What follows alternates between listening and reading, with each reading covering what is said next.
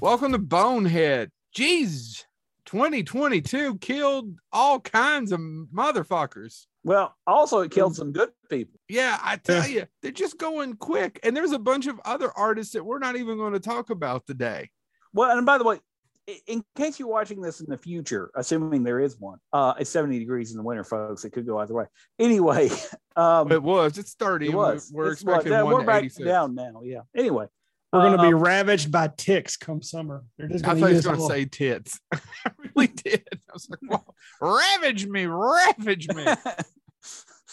Wrong Oh me, wrong me, just wrong. we me. need to do that. Can we once again? Let's get uh, um, Lloyd Kaufman on the phone and pitch Jurassic uh, something. I did literally just have that. It'd be all we need is just this image of we'll use forced perspective, us Yeah. standing there peacefully as they attack. Just forced per- anyway. Um, speaking of forced perspective, no, uh, but no, it, we're we're what we're we're less than Well, it's it's we full are recording this on January the 15th Yeah, we're at less than- 9 55 p.m. on a Saturday. We are expecting snow tomorrow in the Lexington area, but Lexington, Kentucky is where we're based out of. But people are dying left and right. Now they are always dying. Yeah, but people always die. but there's some what we've called before iconoclasts that all went rapidly, really quickly at the first of this year. And, And, and by the way, with, with a couple exceptions, it's not shocking that they died. There's some exceptions, one exception, Some of the one ones we're One, just one exception out of the ones But- we're going to talk about. but it's still one of those things where you're like, really? Like back to back to back? And then on Right. top of that, I didn't know this. You all may have known this. I'm not hip and with it like you kids today. Uh, but on top of all of this, all this news of these iconic figures, by the way, I'm, I'm not to spoil one person that we'll talk about, but I'm wearing Golden Girl pants right now. They're I was say panties. No, I wanted to see them. I wanted to see the Golden Girl panties and go, oh, Blanche. anyway, um, well, they would have to be all blanche, right? And they would have to be very form fit. Anyway, the point being, though, Okay. is on top of everything else, I found out that Bill Engvall's retiring from stand up, and you all didn't tell me. No, why? Nah, I yeah. didn't know he was still doing it. Well, he and, and so he I, and he. By the way, Did he finally if get a you- sign?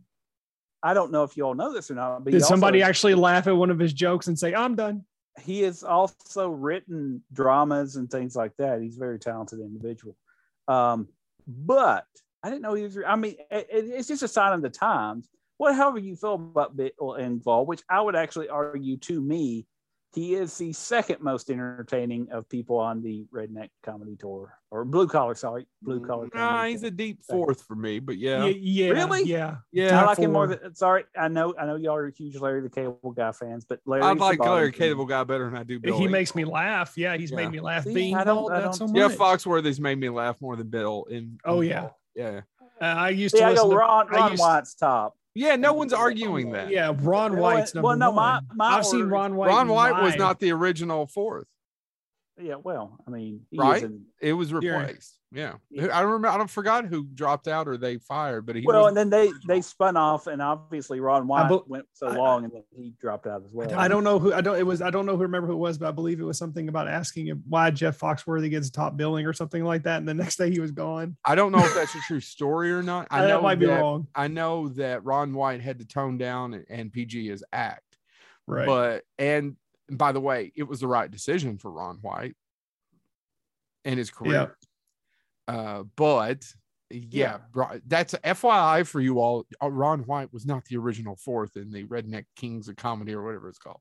Blue Collar Comedy Tour. Sorry. There you go. Um, that being said, no, I just I, I, I brought that up though, and I mean it somewhat seriously because I think it's just a sign of the times that you know we're we're getting older, and a lot of the people that we grew up.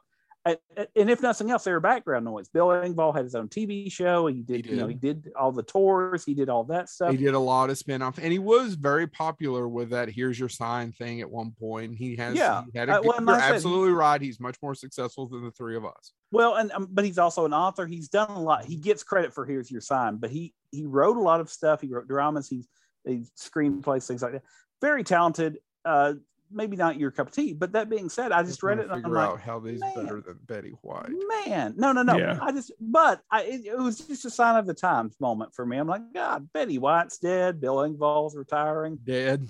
Um, uh, uh, Jim Varney's been dead a long time. I mean, what? When does it stop, Joe? When does It does doesn't. Well, eventually it does. You die. Well, That's yeah, what but today's time keeps on going. about. You stop. It doesn't.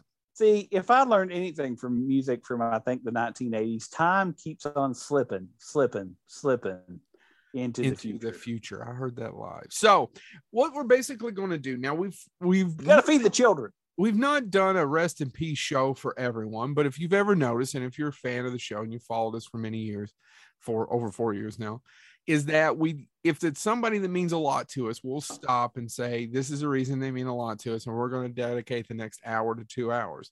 Now, James had had the idea to dedicate an hour to Betty White. the issue is, is we didn't really know that we could do an hour on Betty White. Now, I love Betty White. I'm a huge, out of the three of us, I'm the biggest Golden Girls fan.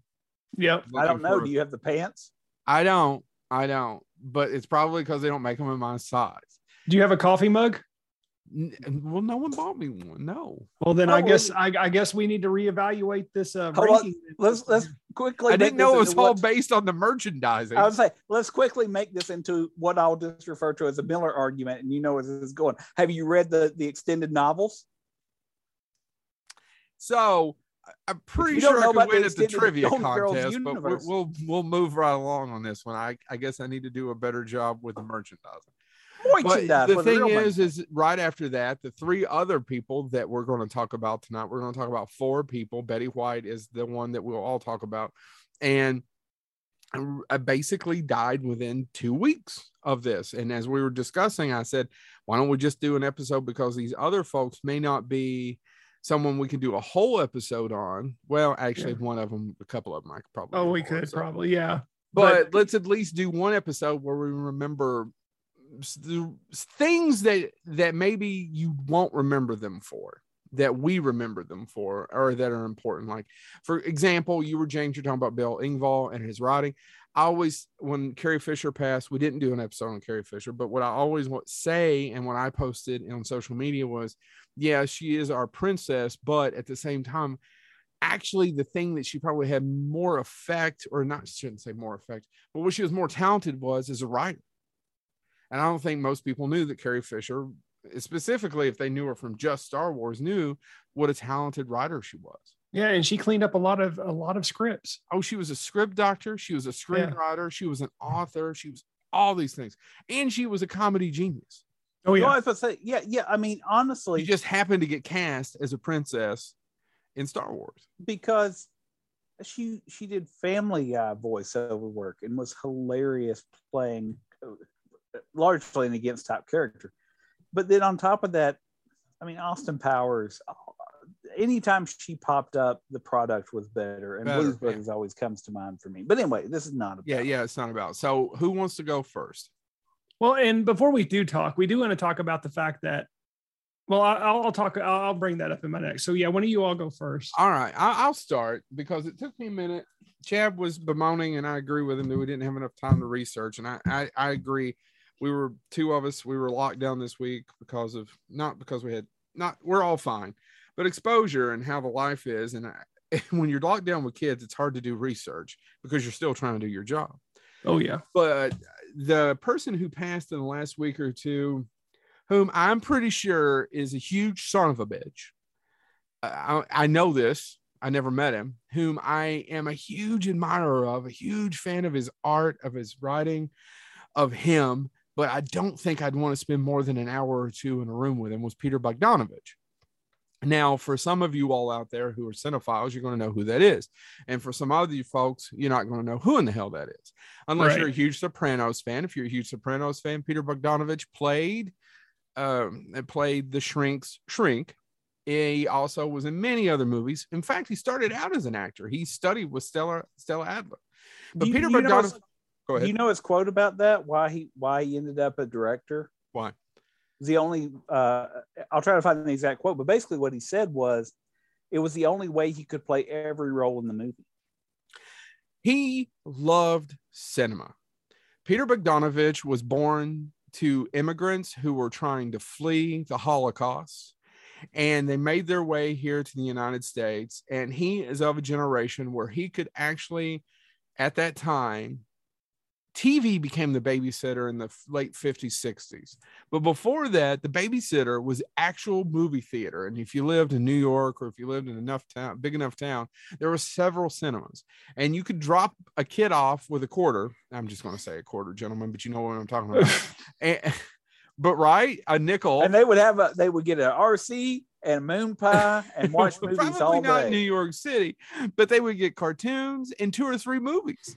And they Right. get soda. And there was a day of entertainment. And it was, if you read enough books, like I have over the years about some of these people, that was their babysitter.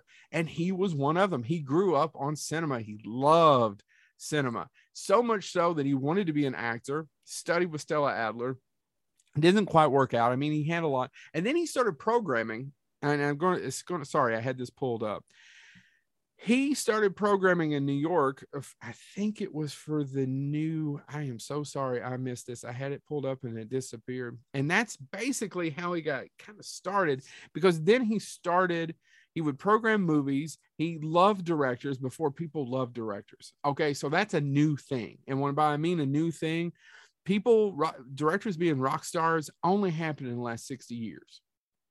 Probably Oh, yeah. starting right around the 70s. So people knew who yeah when, when we when was we yeah i was gonna Go say ahead. when we got out of when we got out of the studio system when they and you know the- like yeah. dennis hopper and all the like that's when the director became the focus for the most part and a lot of it come from Europe of the director being there a tour, and they became rock stars like Spielberg, like Coppola.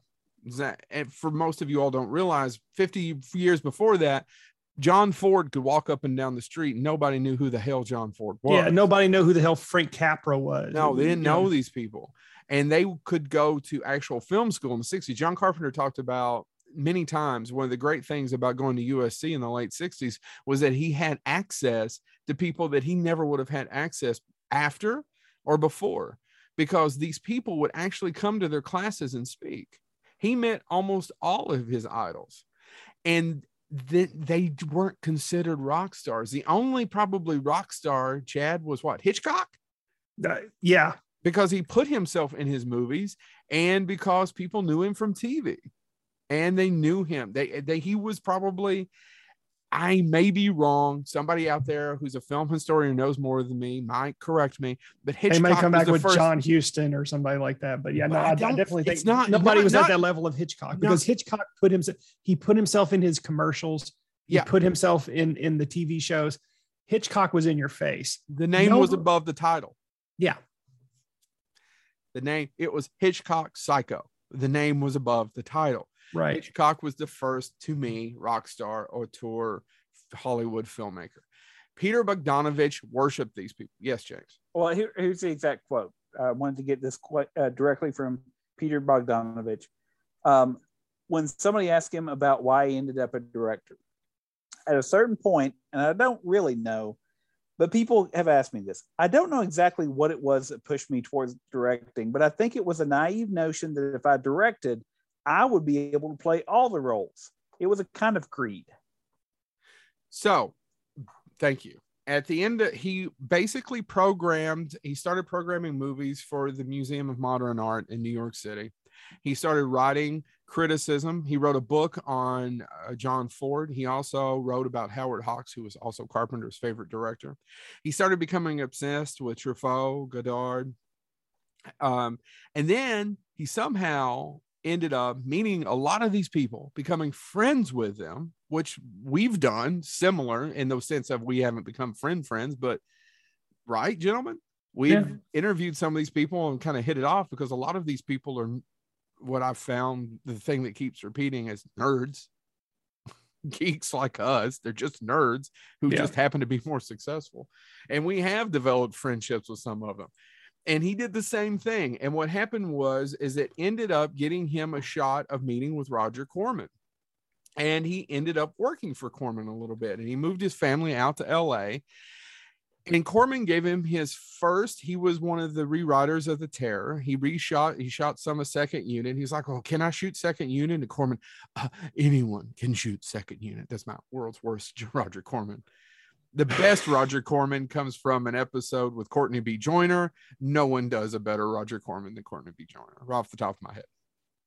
Anyway, so Roger Corman said, I have all this leftover footage from the terror of Boris Karloff, and I want you to make a movie out of it. If you can make it for let's I don't remember the the amount, guys. If you can it's basically less than hundred thousand dollars, which even then was a pittance. If you can make the movie for that, shoot it X weeks and use this 20 or 30 minutes of footage. I have another four days that that he owes me, Boris owes me.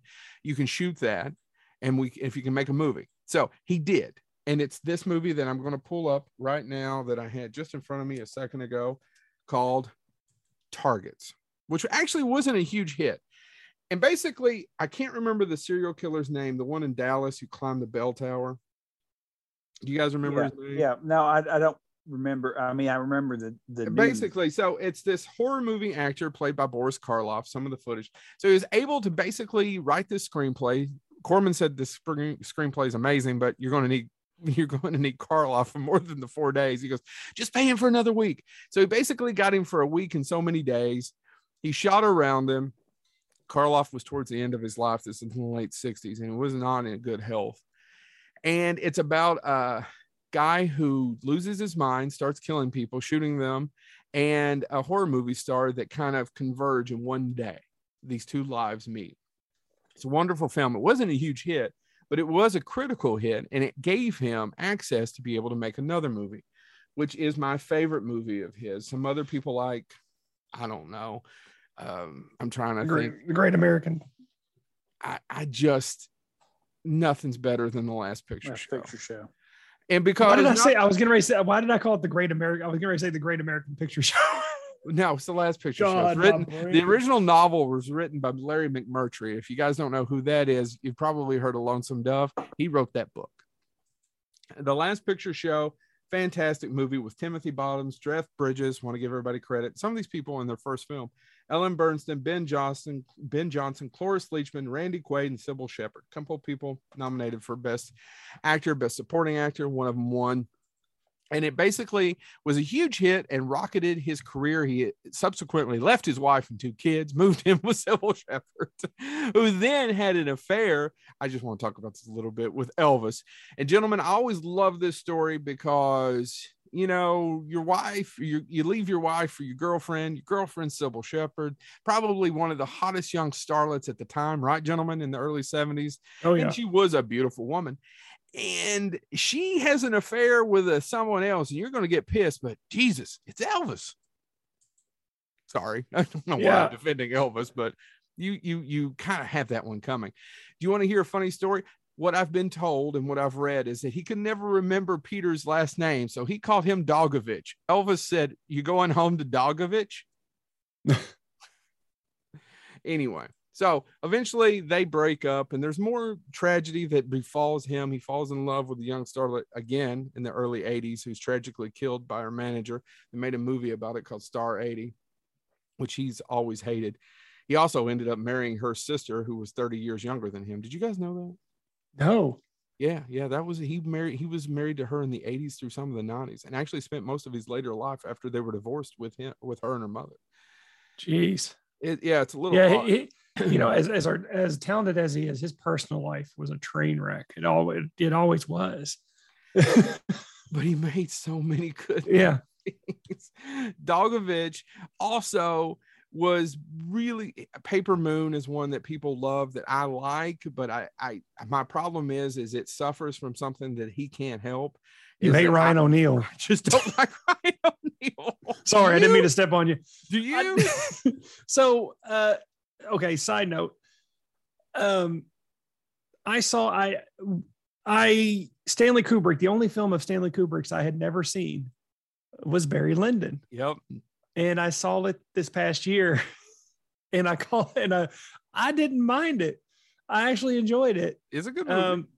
Uh, but then I didn't know Joe's complete. I, we've known each other for years, and I did not know of his hatred of Ryan O'Neal. And he went off on me about Ryan O'Neal. I'm like, well, it's just there's a friend of mine whom I knew when I was discovering cinema when I was a young teenager. He run a video store. I'm going to call him Jerry. That was his name. I'm going to say his last name. He got into some trouble too. I often have friends who've got, gotten into trouble and they've left my life.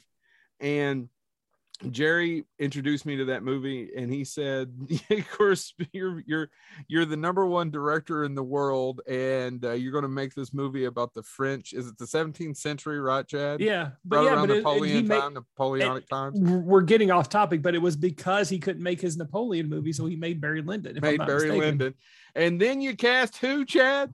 Ryan O'Neal. Ryan O'Neal.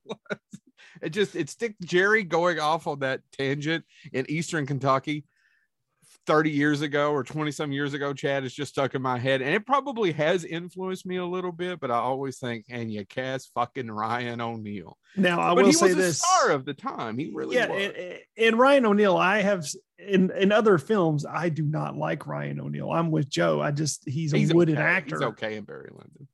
but uh, yeah, he's just wooden. Maybe he's Um, distracted by Farrah Fawcett. You all ever think about that? That's true. Well, Yeah. here, let back to it. For every huge film he'd have, there was an illegally yours, there was a Nickelodeon, which is a terrible picture, but there's also he directed Mask with Cher. He he directed To Sir with Love too for the TV. that was a Which- bad movie. I never realized. I ahead. never realized Bogdanovich directed Mask.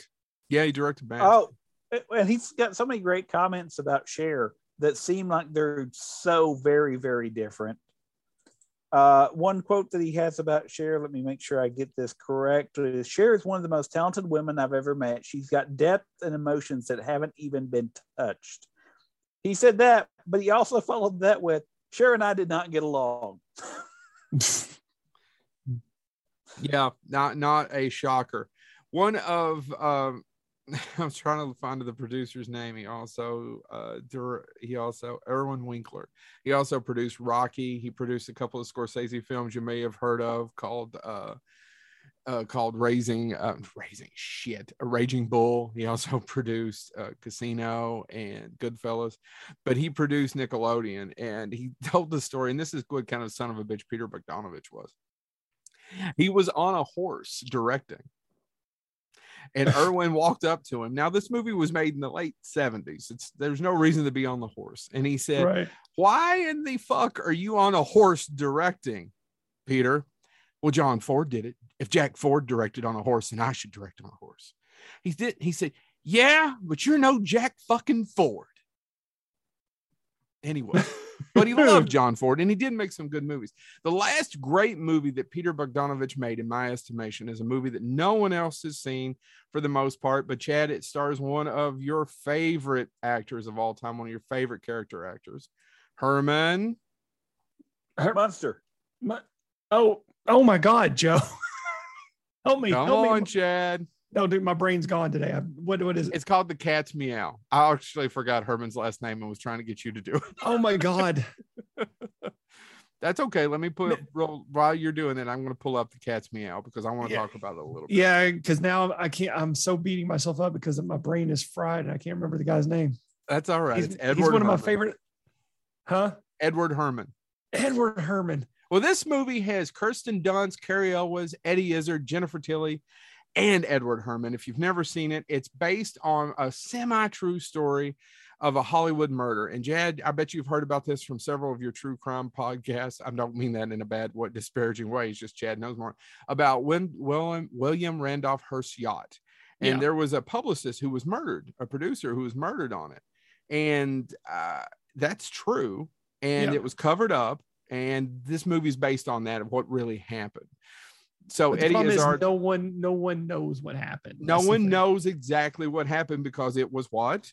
It was complete because because William Randolph Hearst was a media mogul. I mean, he was the Rupert Murdoch of the 1920s.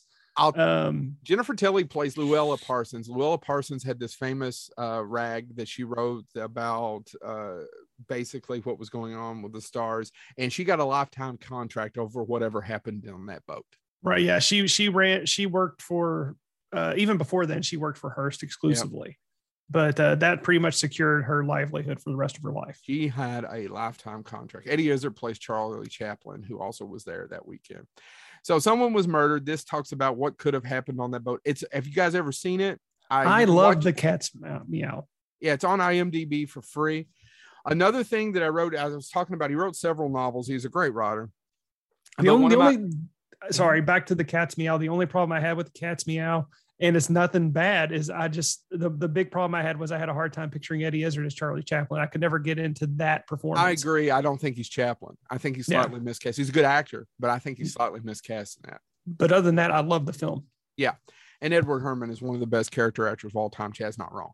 He, i know. yeah. Him and luis guzman yeah, Luis Guzman is a good comedy actor. I don't know if he's a great character actor. he's a good hey, comedy actor. The Count of Monte Cristo. He's just funny in it. I'm going to go back to my original statement. So, uh. one of the things, how I kind of, other than I love Targets when I saw it as a kid, and I saw the last picture show, which actually, the way, by the way, they made a sequel to it in the early 90s called Texasville, which is also a really good movie. It's not in black and white, but is this guy here. So if you're listening to it, you can't see, but it's called This is Orson Welles and it's by him and Peter Bogdanovich. So Orson lived with Peter for almost a decade he lived in the house. Cybill Shepherd can tell stories about them smelling a fire and walking up, and Orson had fallen asleep and left a cigar lit and it caught fire in his room, and he wouldn't let them in as he was trying to put it out. He and Peter had a love kind of hate relationship. I think Peter saw him as a father figure, as a mentor, and Orson loved him, but also hated him because he had all the success that Orson craved. And this, by the way, is armchair psychology. But one of the best books I love about Orson is his interviews that he and Peter did over the course of many, many years, where he talks in depth about so many different things. I love This is Orson Welles. It's one of my favorite books about Orson Welles. As many of you all know, Orson Welles is one of my another person whom I doubt that I would have wanted to spend more than an hour with in a room, but love his art. So, what did we say before? Love the artist, kind of uh, love the art and try to ignore the artist. However, a quick story about this, and then I'll end my Bogdanovich, my Dogovich thing, is that when this was done, it was done in the early 70s. Well, Orson ended up signing another contract with another publisher and didn't give the money back on what he was supposed to do with this. So this actually wasn't published till well after Welles was dead. And Peter actually paid his part back, Orson's part back for him because Orson was once again notorious for never having money. One like he lived with Peter for years and years and years. So if you if you're a fan of Orson Welles, if you're a fan of John Ford, read some of the books that Bogdanovich did. If you've never seen Targets or The Last Picture Show, Last Picture Show or The Cat's Meow, those are the three movies I love by him. Targets simply because what I know the story of how it was made and how little he had to work with and what a superior film he brought out of a system that didn't necessarily Corman didn't necessarily always make superior films. Real quick, Joe, sorry. Do you do you know two of the films that Bogdanovich said he thought were his best? Which two are they? It's not Nickelodeon. No, Saint Jack, and they all laughed. Yeah, I I actually don't think I've ever seen Saint Jack. Well, and here's what he says about. It. He says Saint Jack and they all uh, they all laughed. This is from 2006. Is when he said mm-hmm. this. Were two of my best films, but never received the kind of distribution they should have. So nobody knows. Um, and real quick, did you know he was working on the film when he passed away? No, but that doesn't surprise me. They all were they were always working. I actually didn't realize he directed an episode of The Sopranos too, but keep going. Uh he was working on a project about the Gershwin brothers. Oh, so Porgy and Bess. And uh um he was working on it with hold on, I'm getting the name, trying to get the name right of who he's working on it with.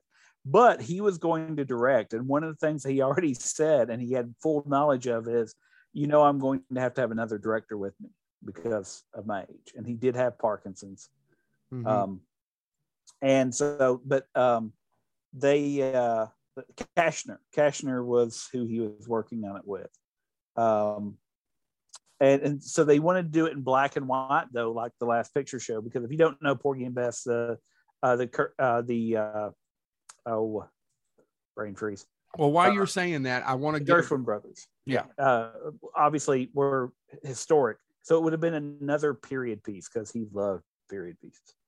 one last thing. I'm so sorry before we go, before I can move off of him. I, I do need to give credit. He did a documentary for Turner Classic Movies. Is one of the better documentaries I've ever seen about Buster Keaton. Who he loved. He loved Buster. Yeah, Um, and, and and a lot of people feel that he has always been overshadowed and shouldn't have been by Chaplin. But Buster Keaton, he did one of the best documentaries I've ever seen about Buster Keaton. If you get a chance to check it out, Turner Classic Movies, if you have it, do that. All right, who's next? James, and neither one of them were Harold Lloyd. Yeah, Mel Brooks talks about Harold Lloyd. You're right. He's he's often forgotten, and I've never seen. I've only seen snippets. Oddly enough, the, the, the children of Harold Lloyd almost filed a suit against uh, the Water Boy because Mhm. it takes heavily from the freshman starring Harold Lloyd. Harold Silent film. Check it out. Yeah. Anyway, um, so uh, Joe, uh, Chad, you said you wanted me to go. yeah, you go. I'm I'm going to talk about the only person, and my notes were up and now they've disappeared. Uh, but the only person we'll be talking about this evening uh, that was knighted by the Queen. Um, Did not Go know that. Lewis. and that would of course be the the recently late, not overly shocking that he passed away, Sidney Poitier. Now, if and, and by the way, this was I, I had to figure out how that happened because normally Americans are not allowed to be knighted, and Poitier was born in Florida. So how did he get knighted? Well, his family was not American. They just happened to be visiting Florida when he was born. They were from the Bahamas. Oh, okay. And the And it's a- Bahamas at the time of his birth was, Yeah, it's a protect. They still have a British crown. embassy there. yeah. They, it's in Nassau. were, it's a beautiful white building in Nassau, right there off Main Street. but they were under the crown. So they would he would be eligible for knighting. So Sir Sidney Poitier, he never used the Sir, but I, I'm going to give it to him now. Well, Uh, he so- would, but he'd only do it With with, love. love. So that coming couldn't avoid it. No, Sidney Poitier is, uh, I mean, he he he gets credit for a lot of things, and he did do just about everything. Um, He directed, he acted, he wrote. yeah, he he worked with uh, talent. Uh, most of it. No shit, uh, James. no, he uh, you didn't let me finish. He worked with talent, some of which we can still mention. The other was Bill Cosby. Um, oh, Oh, count it. No, uh, but it, honestly, i- if you don't know who Sir Sidney Poitier is, I don't know what to tell you. Uh, he he came up in a system that obviously was not welcoming to African Americans at all. And he made these films, and and one of the things that was a great quote I read about him, and I forget who said it. Joe, you may know because it's a relatively famous quote, and I think it was said by a director. I just don't know which one yeah. was that Sidney Poitier made films that couldn't be edited. And what, what he meant by that was there was a process in the 1960s that if you were going to have a film and you're going to have some African Americans in it, and now you would want to put them in scenes that they could be edited out for certain marks. Was it Norman Jewison? I'm just, I have no idea. I was just, that may be it. Norman I- Jewison I- I directed him in the heat of the night. I need to look that. And they said that with Sidney Poitier, if he was on screen, you could. I mean, obviously, a he was a talent, but b he was just compelling. He you just wanted to watch what he did, and so Sidney Poitier um, came up through a system. He was uh, part of the uh, New York City African American theater scene with Harry Belafonte. They met and by the way, they were both trying to work at their acts and they couldn't afford to live off their talents initially at, I think, about 15 and 16 years of age. Uh, so they would, like, it was, oh, you're going to act. And then when the theater closes, you're going to sweep the floors, you're going to clean the bathroom.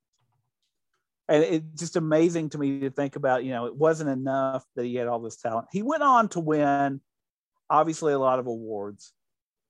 Uh, he won the he was the first African American and the first Baham, Baham, Bahamian Bahamian? struggle with the word. Uh, Bahamian, but what? But he was Bahamian. Baham. What is it, Bahamian. Joe? I, I'm sorry. There you go. Anyway, but the first one to win an Academy Award for Best Actor. He went on to also receive two competitive Golden Globes, a competitive British uh, BAFTA, the British Academy Awards. He won a Grammy uh, for Best Spoken Word Album.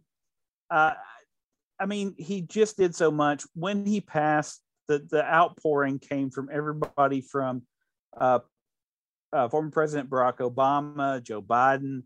I mean, everybody came out and said great things about him. Now, he wasn't a flawless individual. If you want to pry into someone's social life, this is another time when probably need to separate the art from the artist a little bit. But he was married to uh, Juanita Hardy initially, married in 1950. They divorced in 1965. The problem was he lived with another partner, Diahann Carroll, from 1959 to 1968. And you may notice there's a little bit of an overlap there in time. Whoops. Um, That's not his fault. well, I mean, you know, and obviously, now the other thing about it though is much like Shirley Temple, Sidney Poitier. much like Shirley Temple, he didn't just act. He went on to be an ambassador to Japan. He was an ambassador to a country. He was an ambassador for, uh, for UNESCO as well, UNESCO, ESCO, sorry. Um, and he won Lifetime Achievement Awards as well, obviously from the Academy Awards, but also BAFTA gave him the BAFTA Fellowship for Lifetime Achievement. His movies, uh, going back to the Defiant ones, with which starred Tony Curtis, um, where they're escaped convicts together. Mm-hmm. Uh, that was where he got a nomination for Best Actor. And then he went on to play in Lily of the Fields, where he's a handyman working with German speaking nuns. Uh, Lily, Lilies of the Field, oddly enough, I don't think he gets talked about much anymore, but I can remember when I was younger, people adored that movie.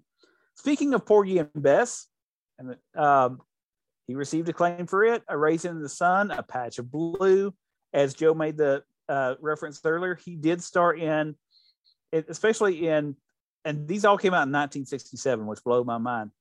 Three what were considered race relation films at the time: To Sir with Love. Yep. Yes, who's coming to get dinner? And That's a different kind of movie, and I guess it's coming to get dinner. me. I did it last time, you son of a bitch. Guess who's coming to dinner? And in the heat of the night, um, which uh, Carroll O'Connor really overshadowed him in. That joke's for four people. Anyway, um, and he was he won the Academy Award for best performance in in the heat of the night. So he then went into directing, and he directed comedy films like Stir Crazy. Stir With, crazy. Can we just pause real quick? yeah, That's the that's the one that blew my mind later on. I I was a huge Gene Wilder fan and a and a huge Richard Pryor fan, and it never would have occurred to me that Stir Crazy, where they go to prison, is directed by Sidney Poitier. Poitier, yeah. Would I mean that one was the one that blew my mind. I was like, what? Who directed this? What? Well, he, so he directed for a while, uh, and then he decided to return to acting, and he did films that people still love to talk about. Shoot to Kill came up in Played another one of our episodes recently, and Sneakers. A lot of people have a soft spot in their heart for Sneakers. I do. I still love sneakers. I love soft sneakers. Um, he was originally, by the way, he was granted his knighthood in 1974, so it was not near the end of his life. It was pretty early on that he got knighthood. Meanwhile, I'm still working at it. Call me up, Queenie. Anyway, uh, he so knighthood, Cecil B. DeMille Award. That was 1982. Kennedy Center Honor in 1995. Named number 22 in the top 100 stars of all time by the AFI. And then uh, was given the Presidential Medal of Freedom by Barack Obama. Now, he did also make some, uh, let's just to say, some films that weren't great. Turkeys. Uh, yeah, yeah. Uh, they were dry, dry, overcooked. They were no. Um, so some of the some of his um, earlier works. Uh, so you, you hear the big one, good. Uh, uh, Blackboard Jungle got some attention, but then you get some ones that have kind of been forgotten. Goodbye, My Lady, Edge of the City, Something of Value. Uh, uh, pop up in the greatest story ever told a and he also did narration for documentaries, including one about King, which was Montgomery to Memphis. So it was not about Elvis Joe, it was about a Mhm. different King. Yeah, I got Um, I, I thought you might. Uh, he he also though pops up, and I wanted to mention this because it's a place that I did not initially think he would pop up. He pops up in some uh, documentaries, obviously playing himself, and one of the best pop-ups is, of course, in Mr. Warmth, the Don Rickles project. But you know, is- that's what's one of the that that's the great thing about documentaries, and specifically that one directed by John Landis, is just the people who intertwine. Right. If you've been watching work, well, Chad's going to talk about our next fallen person, but the people who have just who were his friends, and why we never think of this, right? People meet people. We have friends that people don't normally would associate with us. But Don Rickles and Sidney Poitier hanging out in a room talking. Yeah, and just to be a fly on the wall, right? Right. How cool has that Yeah. been? Um, because you know one's Don Rickles. I'm sorry, I just the the shit that would have been said. Keep going. Well, so he did direct. Now, again, some of the stuff he directed is almost regrettable at this point, and I, I, who am I to say that? But um, the first film he directed was Buck and the Preacher, which is Yep. him and Harry Belafonte, and I'll tell a story about the two of them momentarily. Um, but then A Warm December, that is largely forgotten. But then you get Uptown Saturday Night. Again, and Harry Belafonte. Mm-hmm. Let's That's do one I've again. actually wanted to see that I've never been able. I've never found a copy of. Let's do it again, which stars uh, Sidney Poitier. He directed it, but it also stars Bill Cosby and Jimmie Walker. Uh, so it was an all-star black cast. It's about blue-collar workers who decide they're going to rig a boxing match. Um, you get the Star Trek episode, a piece of the action. Actually, it's not the Star Trek episode, but another Bill Cosby and Sidney Poitier mashup. Then you get Stir Crazy in 1980. Yeah. Uh, you get that's followed by Gilda Radner and Gene Wilder in Hanky Panky. No. 1985, Fast Forward, which is a movie about a dance troupe from Ohio. I've never seen it, no idea. The last movie he directed is sadly Ghost Dad. Oh, I didn't realize he directed Ghost Dad. Neither did I. How did Yeah. I not know that? Yeah, yeah, he directed Ghost Dad. Jeez. Um, what huh. a terrible movie. What are you talking about? It's Ghost Dad. He's a dad who's a ghost. Oh my gosh. The I remember thing- being so excited. I did not know, but I remember being excited to see that movie just because I was a huge Cosby fan at the time. the And man, only like, thing better than that would have been Leonard Part Six. ooh. Uh, so anyway, um, as, as we think God, about that Sidney sucked as a kid. I wonder how bad it is now. I'm sure it's just as bad, if not more terrible. Especially now you're like going, I should feel guilty watching this for more than one reason. Mm, Maybe I don't know. Yeah, sure, sure, sure, we'll just say that. Go ahead. sure. Go, James, go. James. So is that all you got on There's- Poitier? No, no. What I want to say. So uh, Poitier uh, also was obviously involved in the civil rights movement. Uh, he did get involved. Uh, so the summer of 1963, Poitier joined Harry Belafonte and a legion of what were then considered liberal stars, including Charlton Heston and Marlon Brando, and they were involved in the wa- March on Washington. Charlton Heston. Yes, yes. Um, so the other thing though that happened that is is another reason we should take a moment and actually talk about Sidney Poitier. I say if you pry into his private life and you're worried about his marriage, yeah, you might be a little bit upset if you're not into, you know, adultery or whatever. But the other side of it is um the the idea of what he did. So Harry, Belafonte and and uh, Poitier risked their lives because they took bags of cash. They were doc. They put them in doctors' bags so people would think they were just you know medicine or something. And they actually drove them through Mississippi to bail out jailed civil rights demonstrators in uh, during the Freedom Summer of 1964. Now, we can talk about his movies, and I have. We can talk about his directing, Your Love of Ghost Dad, but there is also this other side to him. Not only did he play characters that challenge racial themes, Harry Belafonte and Sidney Poitier together went into Mississippi, which in 1964 was not exactly the place you would think they would want to hang out. But they felt serious enough that, about it. They felt it was really important. Poitier would go on to become friends with Martin Luther King, uh, obviously, sadly, briefly. Um, and, and so as we think about this, and as we see that, and if you go back and see some of the speeches Poitier gave, he began to refer to himself as the old man in 1960s. Uh, he was just 40 years old, but he, he started to realize that a lot of people didn't get 40 years either. And so his involvement there, his his work in the 1960s to actually not only make films that challenge racial themes, but actually to stand up and bail people out of prison and, and, and do things like that for the civil rights movement. The loss of Sidney Poitier isn't shocking. He was in his 90s. What, however, it means is that we do need to take a moment, not just talk about his films, some of which are really good, uh, but also acknowledge that he was more than just an actor. Right. He did do some things, some bad, or challenging, we should say, not necessarily bad. Well, everybody sucks. But he also did a lot of good, and he put his money where his mouth was, and and uh, yeah, and so uh, Poitier once said about Martin Luther King, "I know the fact that the courage of this man has made a better man of me. You are truly a new man in an old world."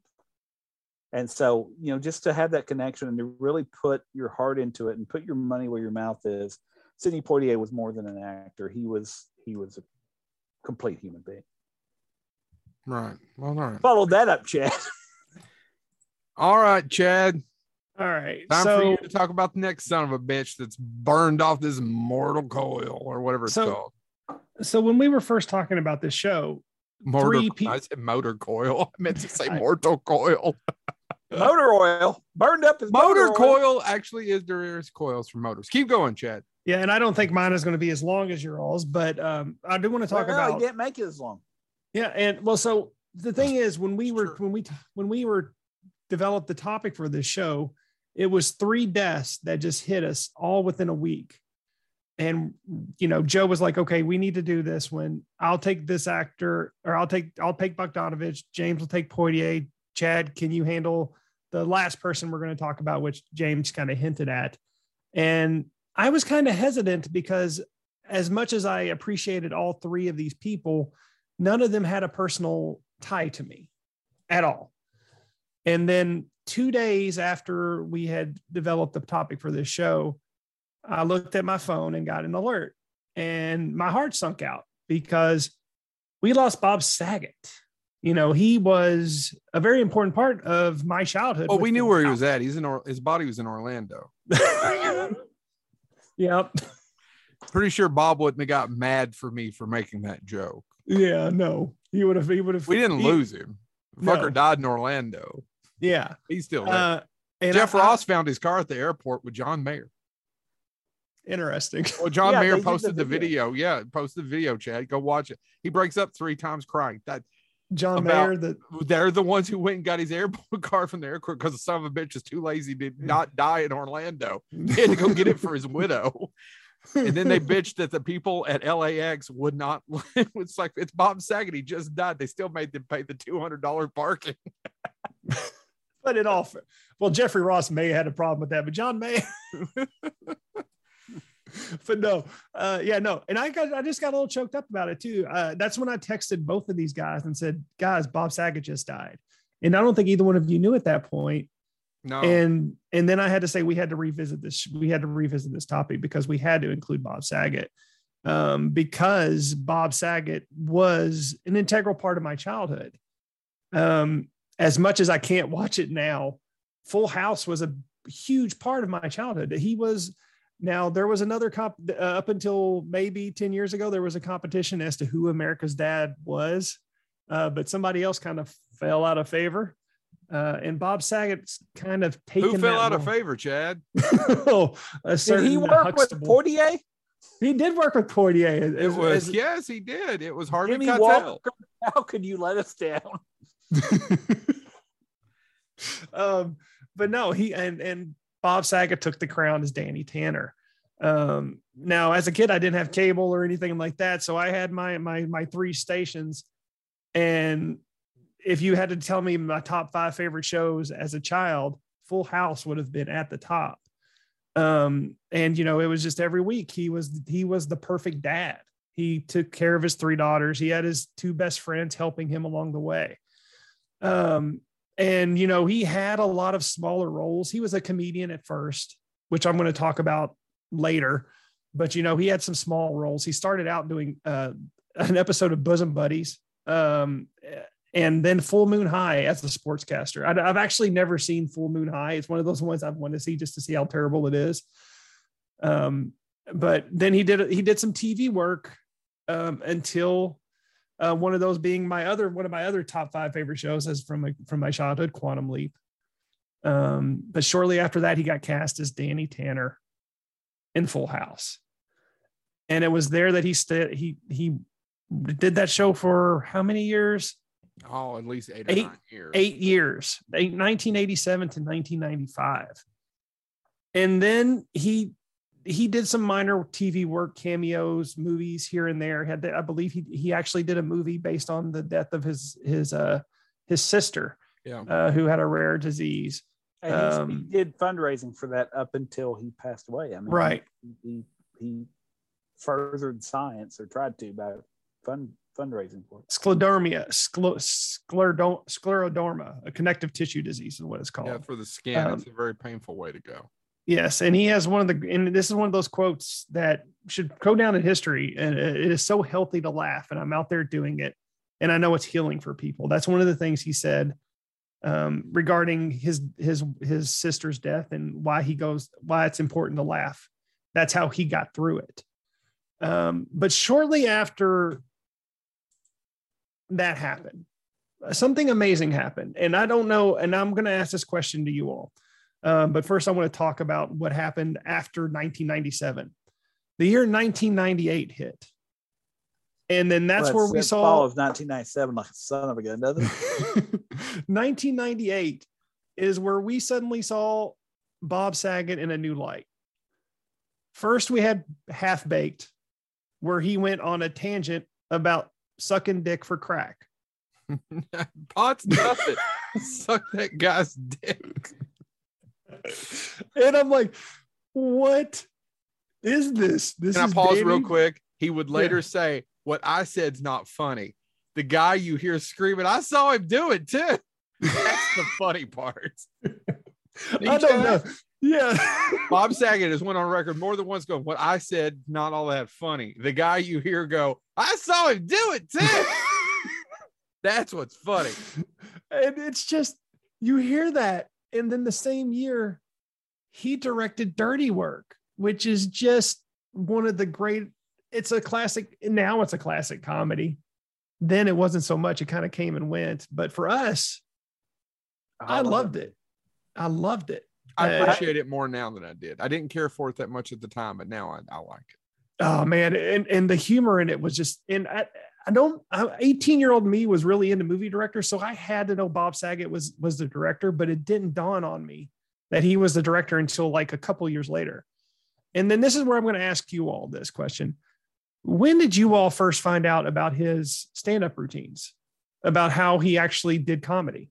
Sometime in the Mm, I'm around. I was in this mid to late nineties. I was in college. I'm sure that Bob Saget wasn't wasn't. I think I probably knew it a little bit. I remember him being in an interview or doing something saying, "I just want to." After the show ended, say, "Fuck the blah blah blah." I just want to say "son of a bitch" and shit and cunt. Well, and that's and that's something I that's something. Yeah, and that's something I didn't even mention is also during that run of Full House, he also was doing America's Funniest Home Videos yeah. Which again was this other clean cut TV show.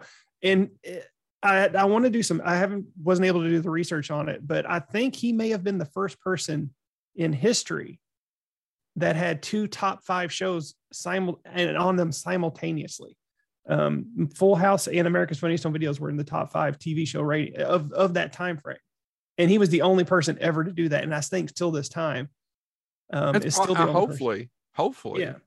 He, des- Even he though, deserves it. God. And, and again, seven, again, that year, America's Funniest Home Videos, you know, again, it was Sunday night at seven o'clock. I had Yep. three stations. It was literally two and a half hours, three hours before I was to go to bed and start the week of of not having a great time at school. And he, him, along with the Simpsons, kind of got me into that mindset of going, okay, you're going to be okay. It was it, it, it, it was comfort food, right? I mean, there Yeah. wasn't much. it was YouTube before. YouTube. Yeah, and it was you know, and, and I think it's one of the things that you know, it, none of it's memorable, right? I mean, I never think back to oh, you know what, a good episode of of America's uh, Funniest Home Videos, episode seventeen. Nobody does that. Oh, I'm sure No. somebody does, but to me, it, it continued your tradition, like you were talking about, Chad. The fact that it came out on Sunday and it came on Sunday, and it was just oh, something to wind down. Something you're not going to be taxed by it. You're No. not going to sit there and have to think about the esoteric meaning. It was like hee haw. I mean, it was it was escapism and silliness, and it didn't really matter. Just to see somebody get hit in the in the balls with a baseball. That's that's all Football it was. in groin. And he did all those annoying voices. I didn't know that at the time. I found out later. You didn't know those were oh, him? Oh, God. I well, okay. Out of the two, out of the three of us, I hated this shit when it was on when I was a kid too. So I couldn't. Well, sit you had satellite House. though, right? yeah, Yeah, you had- I, I did, didn't have and any I, and I, options. I could. Yeah. And then I, I was subjected to America's Funniest Home Videos, and every once in a while there would be something because it's hard not to laugh at somebody getting hit in the balls. Chad, I, you're all Football in growing. Growing. Yeah. I mean, it's true. It's hard not to, but it was. Oh God. Yeah, and then like I said, like and, and like just like James just said, Joe had satellite, so he actually had options. We had And no, I had to Three watch that shit. Yeah, I- there was other people in that house. I didn't get to choose, especially Sunday- Sunday, home that's something my kids will never understand. and Sunday night, Right, James. Right. Yeah. Because I, I, I, if I walk up right now, so I was playing video games. I walk up right now and say, "Daddy wants the TV." I'll get, yeah, you can wait. I will say this: yeah, I was forced to watch uh, America's Funniest Home Videos because it was all that was on, and I had a, a, a house full of uh, six people, and you know, I did. I was like, okay, I can settle for this. America's Most Wanted. I I would go out of the room because I'm just like I don't really want to watch that on Saturday nights, but uh, Sunday night, yeah, and it would it would honestly All it would provide. cops and America's Most Wanted. Oh God, yeah, God, I hated those shows. Saturday night was ruined. Um, but uh, anyway, so yeah, those shows. But then, James, when did you find out he was a, a dirty comedian? When did you find out that he was like that filthy? James, this is where you go. What? well, I mean, I've, honestly, I've got a story about that that I want to tell after James. honestly, it's one of the things that I heard about long before I ever got to hear it. Right? Like, yeah, I, I can remember people saying, like, you know, uh, it being on, watching Full House, and it may have been my dad even because you know my dad drove a long distance to work, so he would listen to anything in his car, books on tape. Uh, tapes were these things that were like CDs. CDs are like MP3s given form. Anyway, uh, but so I'm sure my dad had listened to probably some stand-up cassette tapes or something. So I think my dad saying that's not how he actually is. I, I vaguely remember dad saying that back when it was on the air. yeah, I'm sure dad had seen his stand up or heard his stand up somewhere. Um, but yeah, so I kind of al- always knew. Uh, and, and, and to me, even as a kid, I'm like, well, good for him. Right. I mean, nobody, Danny Tanner as a character, man, when, when you're literally like, oh, put some spice on him and he could be the next uh, Andy Taylor. you know, I mean, I honestly can't talk about Full House because I bet you I have only seen a handful of episodes in my life. Oh man, I could probably I could probably honestly tell you I've seen every single episode of Full House. What about the new but one? he, No, I could. I no, I can't watch that. Drew. Uh, uh, that's that's just tra- I, terrible. I can't watch it. I could. not I, I I tried to watch the first episode, guys. Is it worse than the original? Uh, so uh, full I'll be I'll be? I'll be completely honest. It's complete. It's the original. I've tried to watch the original, trying to recapture that love of it that I have. You know, the same thing Mhm. with animation. Like I love animation. I can actually rewatch animation and still find a love for it. Full House, no. Yeah, it's one of those shows that uh, it was just a product of its time for me, and I have moved on from that that cheesy sitcom writing. But yeah, I mean, it was Danny Tanner who was obsessed with cleanliness and everything was goody goody. To holy crap, he's telling a cock joke. Yeah. Oh, it does, it's not just about the cock. It's Yeah. about the placement of the cock, the inappropriate placement of the cock, the inappropriate family members that are watching the inappropriate placement of the cock. but yeah, and it was and, and it was just I was shocked, but but yeah, 1998 we saw a little bit of it in not only Half Baked but his directorial debut in Dirty Work, and we had heard about it for years, and I had just never knew I never seen the routines, and then what seven years later, when 2005 we get the Aristocrats, Mhm. and then that's when I see Bob Saget in all his glory. and actually seeing him talk and do the joke. And um, I, I'm going to butcher it. So, Joe, uh, James, I hope one of you can come in and save me with this. But when the one comedian is right before it's building up to him telling the aristocrats joke, and they're talking about how filthy Bob Saget actually is. Yeah. And she goes, he put a box, he he he, he gave me a present, put a box of tampons on top of the TV. It's the extra small size. Yeah, it's the extra small size because he wanted her to envision. Other people thinking she was tight. Ti- yeah, there you go. You just don't want don't want to say it. Is that No, is it I- a I girl dad thing or you I couldn't. Re- I couldn't remember the context. yeah, I no. She, so basically, what he did was he bought this comedian friend of his, and this, but is not a. This is not an insult. These are comedians. He's a comedian. He's one of these comedian comedians. yeah, it's all comedians who are friends who are telling each Yeah, other jokes. of telling each other jokes and everybody talking about how just how nasty Bob Saget was and buying her the extra small tampons and telling so he could leave them out so everybody would think she's really tight and small her vagina, yeah. which it wasn't, which is the point of the whole thing. Yes, yeah. her vagina was not tight and small. Do, do you do you all? I don't know if you all know this story or not, but it's something that I found fascinating, which again goes against the Ta- Danny Tanner character that he played. Do you know what Rodney Dangerfield's widow gave him after Rodney passed? I know he and Rodney were really close, but I yeah don't. after after um after he did full house and a couple of tv shows his next he was a bit part in meet Wally sparks Mhm. as a reporter but yeah james go ahead Joan Dangerfield thought that Bob Saget would uh, said, "I think Rodney would like you to have this," and gave Bob Saget Rodney Dangerfield's pot pipe. Good.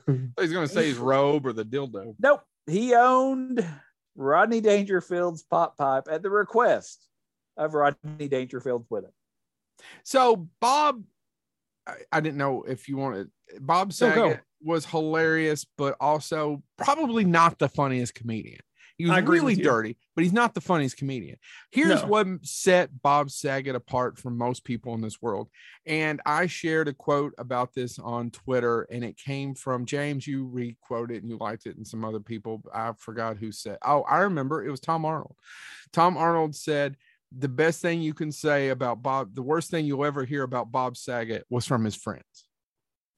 and by the way, when I go, if that is the nicest thing said about me, I have lived a good life. yeah Yep. I have lived a good life because not one person you have seen, even including the fact that the man had an ex wife, has said one disparaging thing about him now in two weeks. right It is one video after another of, I don't know how I'm going to move on. He told me he loved me every day.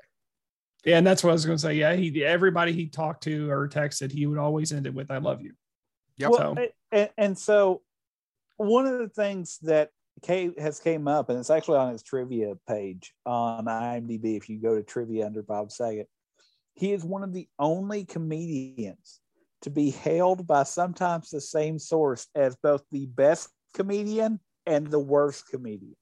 Yep.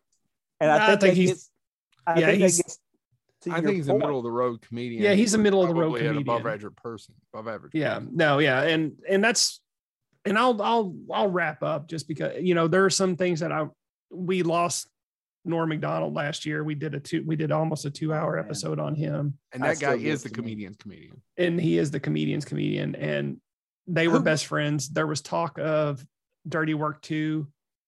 Um, who, by the way, could not. Um, Norm Macdonald couldn't say anything bad about him at his own roast. no, yeah, he sit there and read like jokes out of a book, right? Yeah, Yeah. old jokes from 1920. Yeah, and uh, but uh, yeah, it's just his his his list of career is not as impressive as Bogdanovich or Poitier, but the level of people he impacted, I think, outweighs at least Bogdanovich uh, in terms of you know what he brought to uh to just regular people. So he's going to be missed at a different level than the other two. And well, Love, and it's, he was younger, he was yeah. 65, 66. 65. 65. and it's probably going to be i would imagine uh most things i've read it's going to probably be a heart attack or stroke or something like that that he didn't know he was going to have that's going there's something out And- there for us he all Did he did he had lost one? I think he had three younger or three sisters, one of which he lost to stroke when she was 34. Yeah. I'm not saying it could be a family issue, but as someone that has, Lord knows, if you cut my genetics open, I'm in trouble. Same here. But he was he was working on and and and you mentioned Twitter and all the outpouring. One of the things I think is Patton Oswalt tweeted. He just interviewed me for a documentary two weeks ago or something like that. I may have the exact timeline wrong, but And I was trying to figure out if that was the Martin Mull documentary. I so I really, I really Martin would like to. I hope they finish that because I would love to see a Martin Mull documentary. well, allegedly in, in IMDb, you know, hit or miss, it sometimes credits people that aren't in it. Don't worry, uh, Mr. Uh, Philip Huber, I remember. Uh, you know, sometimes it's not accurate, but it says that it's now in post production. So hopefully that is true. Hopefully they can finish that. If for no other reason, and, and I love Martin Mull, but if for no other reason, also to to honor, you know, Bob Saget's last work there. And he also had one pending film coming out, um, which is Killing Daniel, which was complete. So that should be released. Uh, I know nothing about it, um, but it's it's it's eventually probably going to come out. All And I'm right. sure it- all right. so yeah if you get a chance one last thing i'll say um it's on instagram john mayer and jeff ross going to the airport of all the two people to be riding together in a prius but was to pick up bob's prius from the airport. And because they'd been hanging out in his house which was filled which was they kept joking a full house full of people from fucking full house foraging for food going who's going to go get more food for the last few days talking about their missing friend and, and it's kind of heart-wrenching. He does a really good job for the first seven or eight minutes but you can actually see john mayer having an issue dealing and he says with i've never lost anyone and the one person who i'd call to ask about how you're supposed to deal with this is the one i lost. Yeah, it's rough. so anybody who has friends from rodney dangerfield to john mayer to jeff ross who's our last one gentlemen betty white Betty White. White. And the thing is with Betty is that she was 99 years old. She was almost 100. I I I knew her from I'm of a certain age. If you're if you're older than me, then you knew her from uh, Rhoda or Ma. Uh, you knew her from uh, let's see what else. You knew her from the Mary Tyler Moore show. She was also on Rhoda, correct? Yeah. Then you know her from Match Game, which is her husband was a host who she missed, whom for the last 30 or 40 years she talked about how she. I think you're thinking of Afri- password, not Password. match game. Match game He was Gene also, Rayburn. Joe made several appearances on Santa Barbara. Did she really? yeah I didn't know Betty White was on Santa Barbara. It was uh, she. It, it was an in show, I guess, kind of joke that you could win a contest and you got to meet Betty White. So she played herself effectively, something like that. I don't. I didn't watch Santa Barbara. I did. Well, I did. I had. I But- was, it was another one of those I was subjected to. It came on after Another World. So but yes, Days of Our Life. Days of Our Lives was on at one, and then two, and then three. So what I was going to say is, is Golden Girls. I watched the Golden Girls as a kid. You guys are subjected to other things. I was subjected to Golden Girls. I actually love Golden Girls. As I got older, I loved it even more. To this day, I wish I could get the little son of a bitch, four and a half year old, to watch it with me. He just kind of tunes out because he doesn't get any of the jokes. I think it's a show, and they're not all hit and miss, but God bless America, it still holds up. Hey, and one some the of it is was- really is like how the hell did they get away with that on saturday night on nbc Well, and here's what I was going to say, and this is what makes it different than Full House and why you can go back. There are episodes of Golden Girls that went over my head when I was a kid. Yeah. But there's also episodes that actually say something. There Yeah. is an episode, and credit to Betty White's acting here, but there is an episode that makes it almost like All in the Family, where she has to deal with she may have AIDS from a blood transfusion. Yep. And and you've got to remember when that show was set that was you you didn't watch saturday sitcoms and and want to deal with aids. You didn't ah, it was, and so Yeah, you either watch people get arrested or, or look for people to get arrested. yeah i mean you wanted to watch jessica fletcher kill 17 people and blame it on somebody else Well, it was that was it didn't even stop there. They did they did a show about uh about uh, fertilization about just going to the sperm doctor. That had never been done on television at the time at the 80s. Blanche's daughter wants to do that. They did a show several shows on acceptance of homosexuality, which not Mhm. I mean other than soap was the only other show I can think of before that that dealt with that, at least on a serious level. And it was a funny show. oh yeah Oh, cross dressing. I don't even know if people remember, but Bea Arthur's brother on the show, uh, Phil, they always talked about Phil, Mhm. but Sophia always had jokes about he's a cross dresser. Yeah. Yeah. Anyway, I, I I love the Golden Girls. That's where I learned Betty White. Then I learned, and then she actually has one of the best lines in cinema history in the last 20 to 30 years of cinema history. What is it, gentlemen? Are you talking about from lake placid It's from Lake Placid. Yeah, you want me from to do Lake it? Placid. Go do it. This is where if I had a dick, I'd tell you to suck it. Good. yep I hope the crocodile wins. she loved animals. She was a huge animal rights. Her and Bea Arthur and Rue were against fur before it was fashionably fashionable to be against fur. Betty White turned down the mom role and as good as it gets because of the scene where the puppy dog is shoved down, where Jack Nicholson picks it up. He doesn't kill the dog or anything. It's just a scene in a movie. But when he puts it down the laundry chute, she refused to be in the movie. can, can, and i'm jumping But she did a Lake. Placid. But in her I'm- fairness, the the mo- the crazy person in Lake Placid is pulling for the crocodile. And James, before you go on, I do want to talk about another. And you know, she also was such an animal advocate that she fought Bob Barker. Um, there was an at a zoo in in California. They had an elephant exhibit, Yep. and they were trying to expand it to help preserve an- elephants. And Bob Barker was against it because he didn't want them being put in a zoo. Betty White gave them money to expand it out. And Bob Barker was so pissed he would not attend an award show if Betty White was going to be there. In all fairness, I would go over. I would pick Betty White over Bob Barker any day of the week. James, what was your what were you going to say? I'm sorry, I didn't mean to interrupt you. No, no. I there, there's there's two things that came out over on Twitter.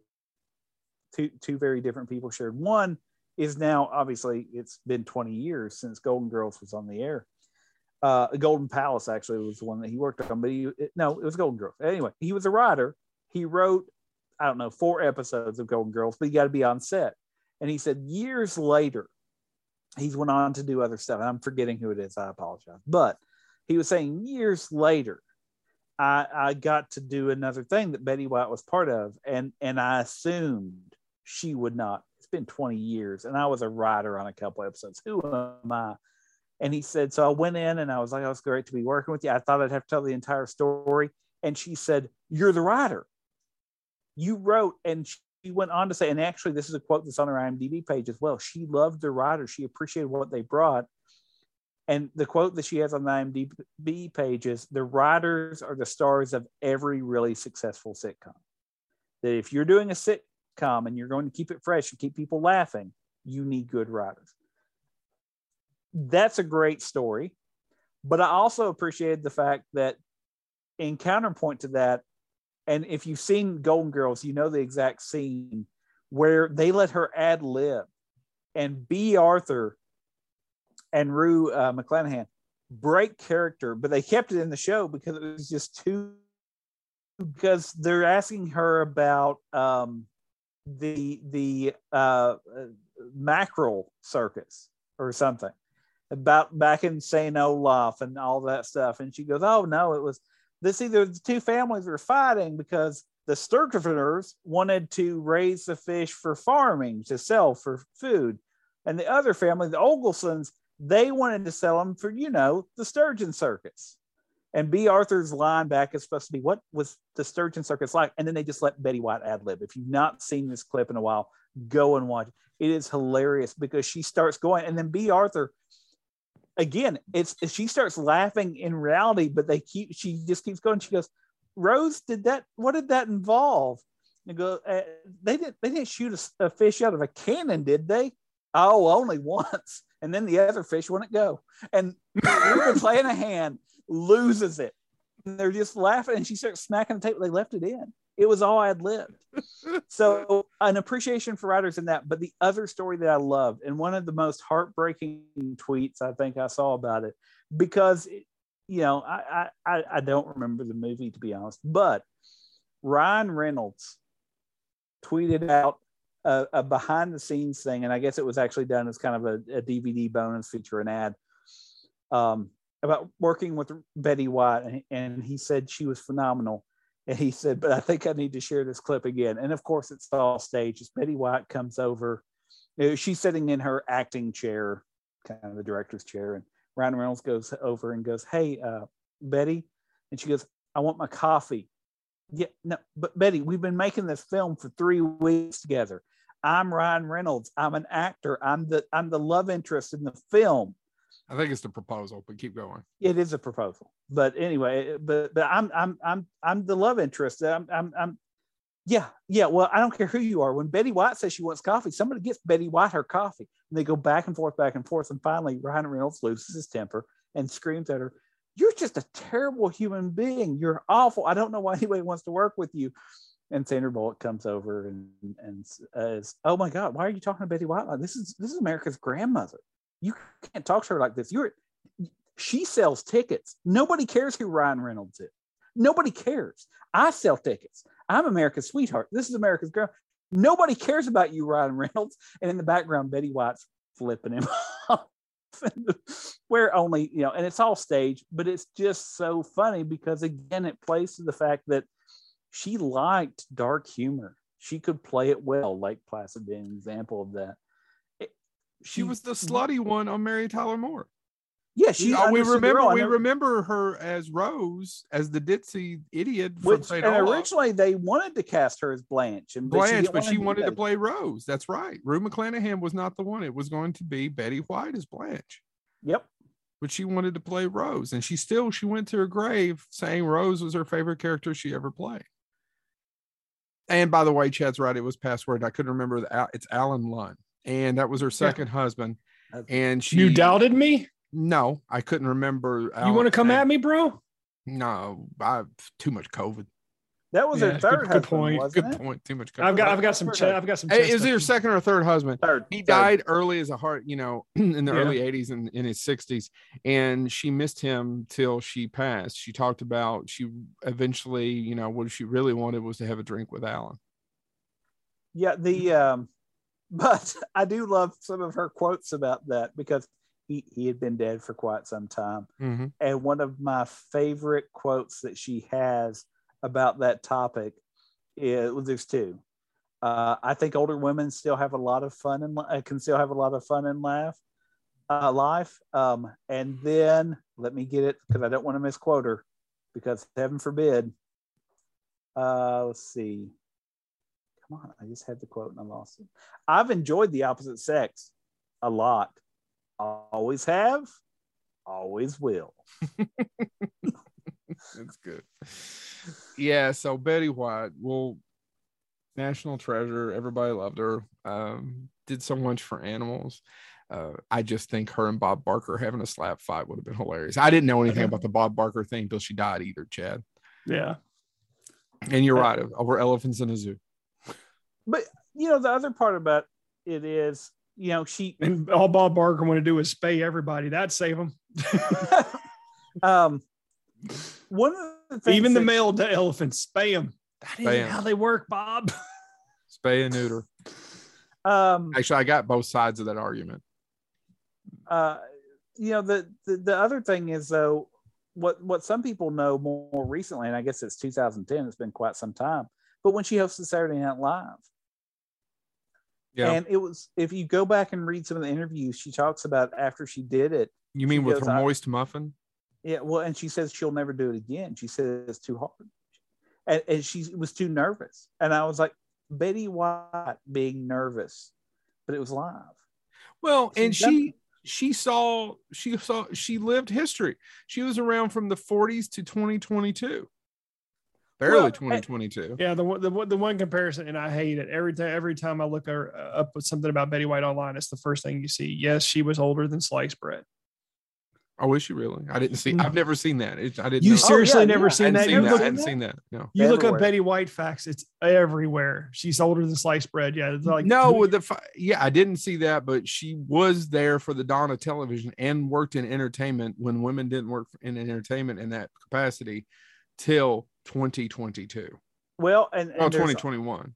um and and there's also speaking of which the the um oh no not that sorry i was making a note and i messed up um she was also known for pushing boundaries talking about Sidney Poitier but she famously one of her early shows got canceled because she had an african american dancer on and i'm forgetting the, the Yeah. gentleman's name.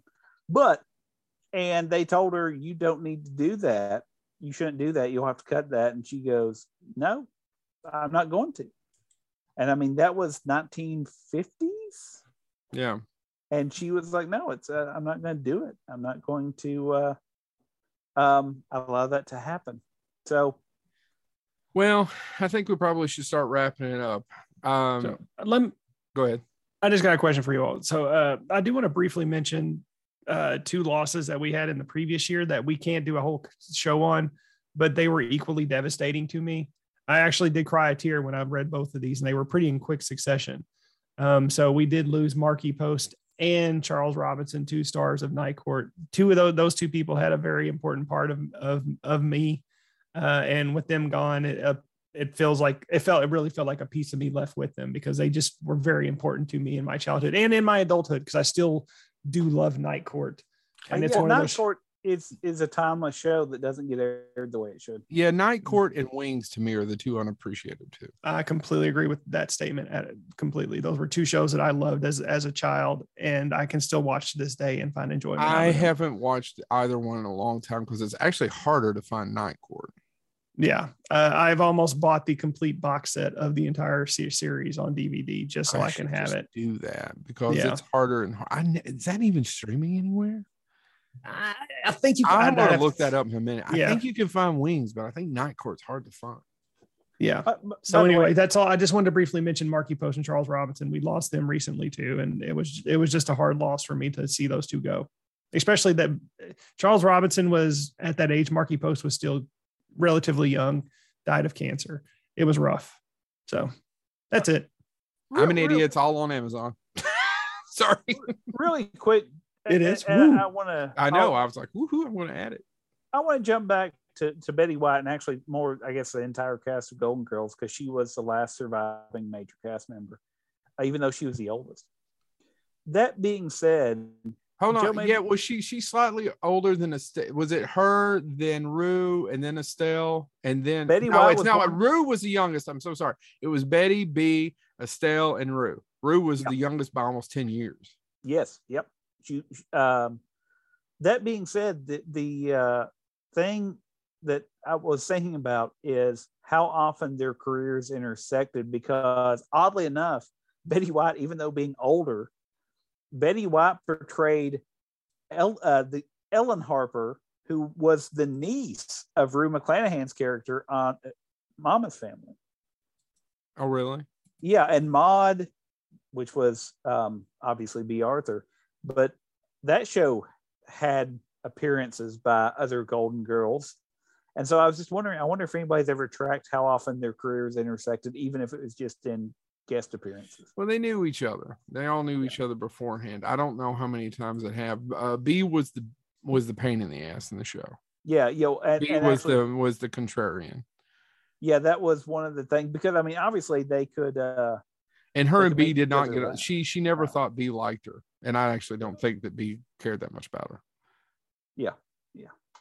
Well, but you know, and, and this is the flip side of that argument. How many how many of us work with people that we don't necessarily, you know, want to hang out with outside of work, right? I mean, every damn day I work with you. I mean, forget it. What were we talking about? No, I mean, I get it. I get it. I'm I'm a lot to take. I mean, you've got to handle. sure are. You're more man than. you've gotta- And with that note, I think I was actually going to make it into a joke where I'm like, you got to handle your uh, your unwanted advances toward me, so I don't turn you into HR. Woo! And with that, sorry if this was a depressing episode, but we wanted to try to get several people in who were what we've said before iconoclasts. So this has been Bonehead Weekly. Anything to add? Hopefully, nobody else dies, and we don't have to do another one of these episodes for a while. Well, actually, I'm just going to stand on hopefully no one else we know close to us dies. Okay, I I'm the only one hoping for that. I mean, no, no, I, but I mean, if we could just not have any icons die for a while, I was saying though, and and uh, we this is not an invitation to have a betting pool, but as I was sitting there going, oh my God, we've lost. All of a sudden, I started to think, what other icons do we have left? Mel that are- that they, and that's what I want. Mel Oh Brooks, Dick Jesus, Van J. Dyke, Joe, what did you just do? It's Mel Mel Brooks. They're all in their 90s, dude. It's Mel Brooks. I know, but usually when when we say we also didn't like do that- a show about Carl Reiner. We could spend two hours on Carl Reiner. Oh yeah, Yeah. easily. Just his right anyway. But Mel Brooks, Dick Van Dyke, William Shatner. I was sitting there going, "Oh my God, we They're all in their 90s. all these icons that I grew up watching in reruns because that's what the local channels aired." And I'm like, "Oh man, we're we're gonna lose them." And and, and I hope I'm I mean I'm not wrong. Eventually, it will happen. But I was just thinking, man, I, I don't know. Like I, yeah, I, I don't want to live in a world without Mel Brooks. I don't either. But I also want don't I want him to go before me. Well, yeah, So, no. There we go. Unless he lives to be 200, in which case, okay, I'm okay with it. to quote Abe Simpson, oh, I, I never thought I'd know the joy of outliving my child. That's a dark episode, by the way. Yeah. All right. This has been Bonehead Weekly.